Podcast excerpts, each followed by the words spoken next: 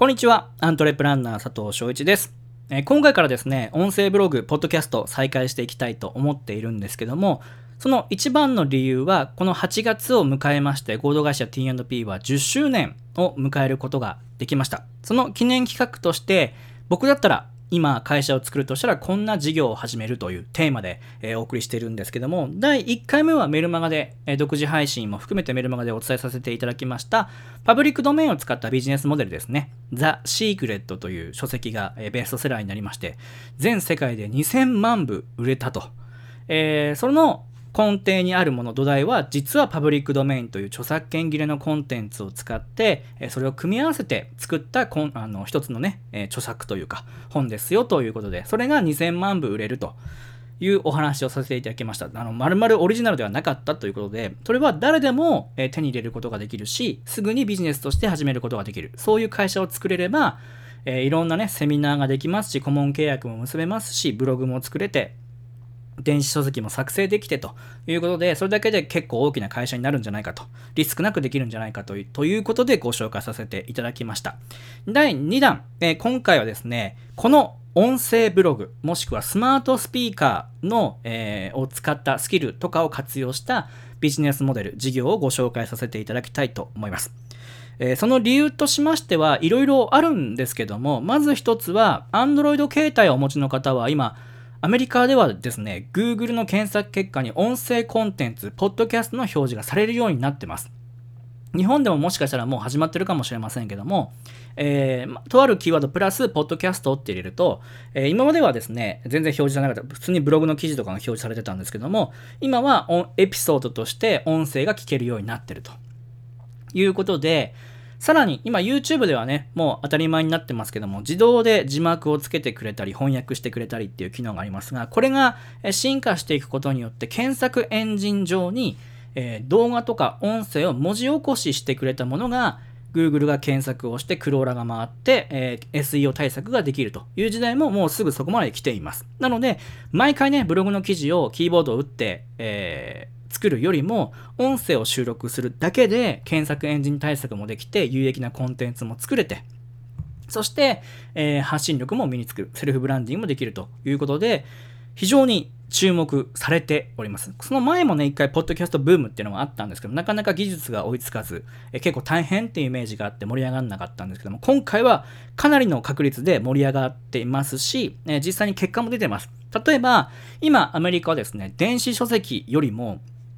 オーディオブックというですね、まあ、本の読み聞かせだったり、セミナーコンテンツを音声で聞くっていう、え市場がですね、爆発的に伸びてるんですね。倍々で伸びてまして、これはおそらく日本でも、え流行るんじゃないかなと思ってます。なんか流行んないイメージが、ラジオって流行んないイメージがあるんですけども、まず地方に住んでる方はわかると思いますが、まず移動のほとんどは電車でもなく、えー、車だと思うんですね。で車だと、えー、ラジオを聴くと思うんです。まあ CD とかね、あとはスマホから音源を聞くっていう方もいらっしゃると思いますけども、音声を聞く、音楽を聴くってこともありますが、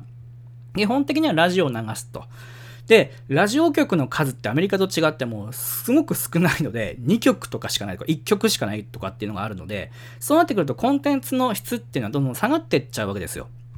その時に、えー、音声が聞ける、ポッドキャスト、いろんな方のポッドキャストが聞けるっていうチャンネルがあるだけでも、それを聞く機会は多いと思いますし、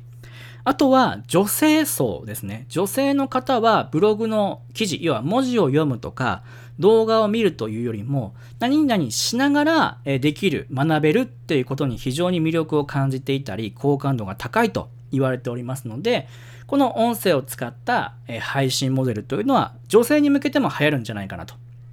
いうのがあります。プラスして、今、えー、私の今デスクトップの前にもあるんですけども、Amazon Echo ですね、スマートスピーカーによって、このスマートスピーカーにも、この音声、僕が今収録してる音声を流すことができます。もうちょっとしたらですね、あの、動画を撮ってお見せできるとは思うんですけども、例えば、Alexa、ポッドキャスト再生してっていう風に指示を出すと、えー、自動的にですね、僕の音声が流れていくと。いうこともできます。で、このスマートスピーカーの普及もアメリカではもうすごい勢いで伸びてますし、車にも内蔵できますし、ということで、どんどんどんどんこの音声スピーカーはスマホ以上に流行る可能性があります。スマホはもう何百億台とか何十とかですね、えー、10億台とか20億台とかも出てます。出荷量はあるんですけども、15億とか言ってましたね。ちょっとこの数字は後で調べますが、シニア向けにはやっぱり結構大変なわけですよ。スマホを使うって。あの、いろんな機能がありますし、若い人たちはね、どんどん学んで学習して使えるんですけども、シニアに向けてはやはり難しい。でも、この音声スピーカー、えっ、ー、と、スマートスピーカーですね、音声を話しかけるだけなので、非常に簡単に使えます。Alexa とか、えー、Google であれば、えー、キーワード入れて、Google で検索するとかっていうのもできますし、で今、シェア率でいけば、Alexa の方が、Amazon エコの方がもう6割強いってますので、まあ、このまま日本も同じになるんじゃないかなとは言われてますけれども、で、えー、例えば、えっ、と、エコーショーというですね、Amazon 新しいあのデバイスをアメリカではもうあの発表してて販売してるんですけども、これがあると、今度はテレビ電話のように簡単に、えー、電話かけることもできます。スマートフォンなく、一切なく、声だけで電話かけられたりもするので、深夜にも普及されるということで、市場規模はスマートフォン以上になる可能性も秘めているというものになります。プラス、このスキルと言われるんですけども、えー、アレクサ、なんかクイズしてとか、なぞなぞ教えてとか言ってとかっていうと答えてくれるっていうこの仕組みをスキルっていうんですけどもこのスキル開発も非常に今需要が高まってまして僕これすごくおすすめなんですけども大体このスキル開発っていうのがフリーランスであっても10万円から20万円で取引されてます。1個作るのに。すごいいいですよね。で、最近はそのコーディング不要のサイトを作れる。要はアイディア一つでスキルを開発できるっていうサイトもたくさん出てますので、そういうのを使って副収入とかメイン事業として10万、20万。まあ、本当にホテルとか居酒屋とかまでのレベルになるとおそらく1店舗いくら、例えば30万円で作ります。じゃあ10店舗あれば300万円ですというライセンス契約を結ぶこともできるので、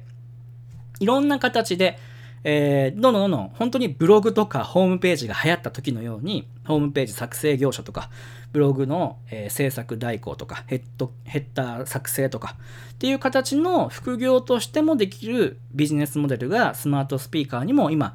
流行り始めてますので、ぜひ興味がある方はスマートスピーカー、Amazon エコーとかを、まあ、満タン1万円もしないので購入いただいて使ってみて、でそれのスキル開発とか、まあ、僕らであればセルフブランディングとしてのポッドキャストを始めてみて、そして、えブランディングを始めていく。女性、特に女性には音声というのは非常に喜ばれるメディアだったりしますので、結構ね、ブログ書くの大変という方も喋ることはできるので、えー、それも含めて、えー、まあ、最終的にはその塾講師っていう形で音声ブログの専門家としてもいいでしょうし、Amazon スキルっていうものを活用してスマートスピーカーを作って、えー、スキル開発してもいいと思います。ぜひ、この、え音声ブログ、ポッドキャスト、プラス、えスマートスピーカーっていうもので、一企業ですね、会社を作ったり新規事業として、まあ、都道府県とか、え市区町村だけでも全然いいと思いますので、えビジネスモデルにしてみてはいかがでしょうか。